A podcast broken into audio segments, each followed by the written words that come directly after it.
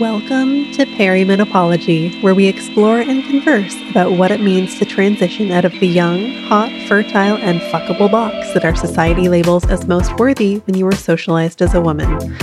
Around here, we are all about body literacy and talking about the topics that society tells us are unimportant or inappropriate. I'm Michelle Kapler, reproductive acupuncturist, Chinese medicine practitioner, and master feminist confidence coach. And you've got episode number eight.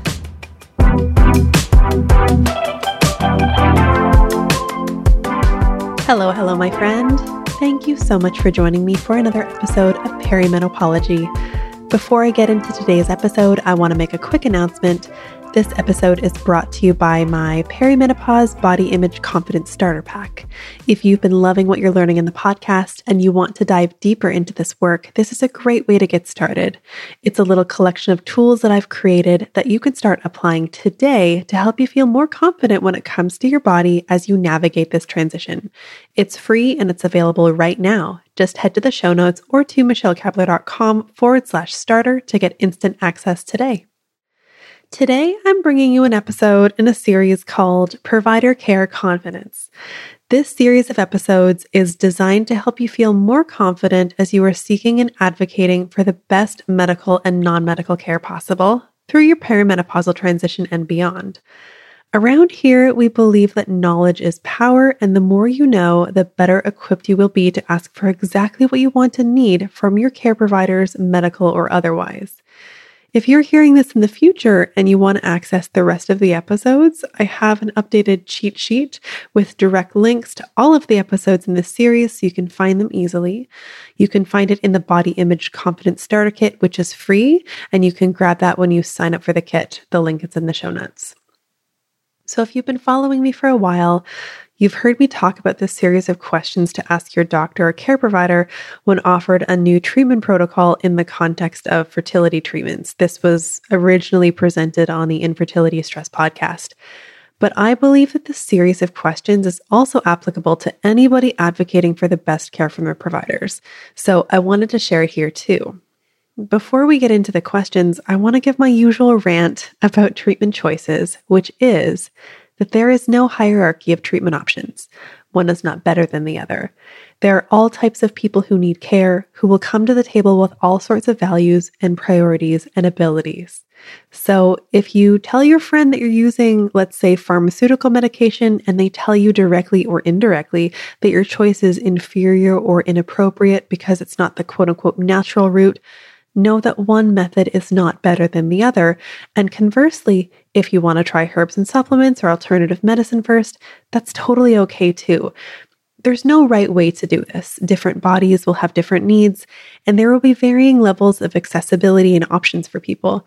And most of the time, it's just about trying a bunch of different things and seeing what works. And in many cases, it ends up being a combination of a few things that ultimately provides a solution or maybe even just a little bit of relief.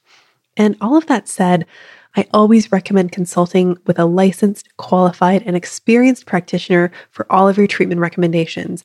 That might be a medical doctor, a functional medicine practitioner, or a naturopathic doctor, or maybe another allied health professional. An example of that is if you want to try Chinese medicine herbal formulas, you would consult a TCM doctor or Chinese medicine practitioner. Or if you want to try acupuncture, you'd seek out a registered acupuncturist. Everybody's body is different and will likely require an individualized assessment to determine the right solution for your unique and individual needs. What worked for one person might not work for another for reasons that are probably obvious to a trained and licensed practitioner, but might not be obvious otherwise. Please don't order supplements or herbs or medications from the internet without a consultation. These things are strong and they have effects, so you want to make sure that the effects that you are getting are right for your body. So, on to the questions. I believe that these questions are applicable in any context with any healthcare provider. Whether you're seeking pharmaceutical solutions from a medical doctor, or supplements from a naturopath, or herbal formulas from a TCM practitioner, the basic premise of ethical medical practice and care provision is that patients seeking care are able to give informed consent for treatment. This means you know all of the advantages and disadvantages of particular treatment. You know the risks and potential side effects. You know the cost and the time commitment. You know all of the options that are available outside of the recommended course of treatment, including doing nothing.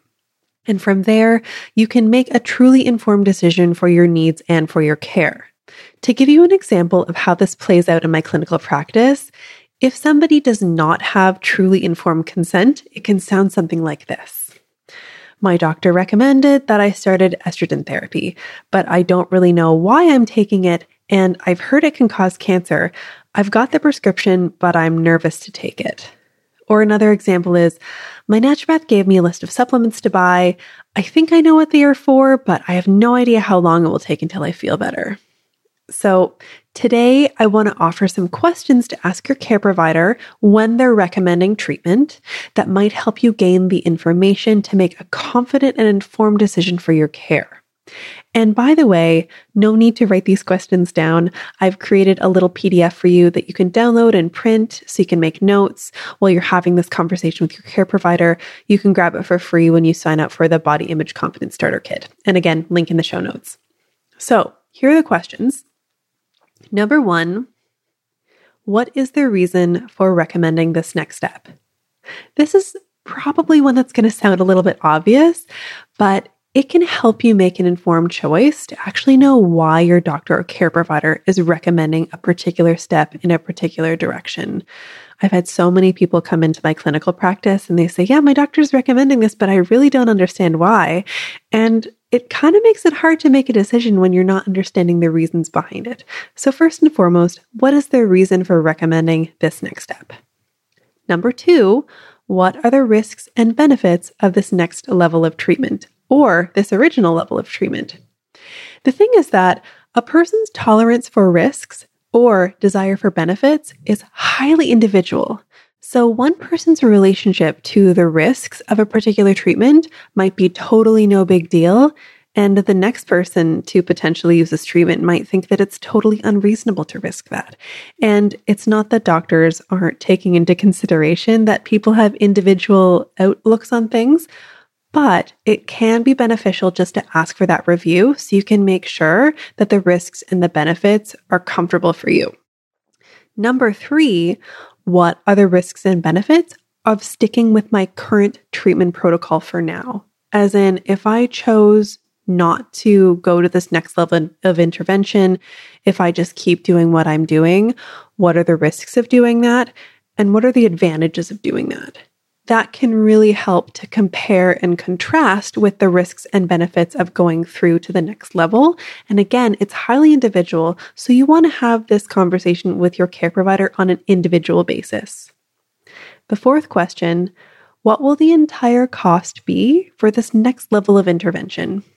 There are so many different contexts that people can apply this question in. And so, knowing what you're signing up for financially is important. There are different systems of medical care all over different places in the world. And so, one person's cost for medical care might be different than somebody else's in another country. So, you might think it's obvious, but this becomes a little bit more applicable, especially in the healthcare system that I'm working in, which is in Canada's healthcare system, where there is no cost to go and get healthcare from a doctor. But if you're seeking care from an alternative healthcare provider, or maybe a naturopath, or maybe a functional medicine practitioner, you want to have an idea of what you're signing up to spend. And just to add on to question four, Another thing that you can ask, or another way you can ask about the cost, is you can specifically say, Are there any hidden costs, or will the cost be consistent for the entire treatment duration? Or are there any financial considerations that I might not think of that you might want to tell me about? Those are all kind of different versions of the same question, but it's perfectly okay to ask it in all of those ways. Number five, how will I know if this treatment protocol is working for me? I'll give you an example. So, if we're talking about, let's say, hormone balance in the context of reproductive care, you know, from day to day, you might not actually get a lot of symptom change, but you it might become really really obvious during your period that you're going to get changes, but you might not know that as the patient. So it's the provider's responsibility to let you know. You might not feel any different during the month, but when you get your period, that's when we're going to know if there's a difference that has been made. You're going to have less of symptom A, you're going to have less of symptom B. And this is also a really good time to know if there are checks and balances along the way. You know, will it take me one month to see? Will it take me two months to see? How patient do I need to be to see the results of this? For some treatment interventions, you'll see results right away. And for some, it's more of a slow process. And you'll want to know what the checks and balances are along the way to know if it's working. Number six, how long do you suggest that I try this intervention before we know that it's time to move on? And the thing behind that is that you want to make sure that whatever you're trying, you're trying it for long enough to know if it's going to work for you, but also we want to know where that line is. Let's say you're using acupuncture, for example.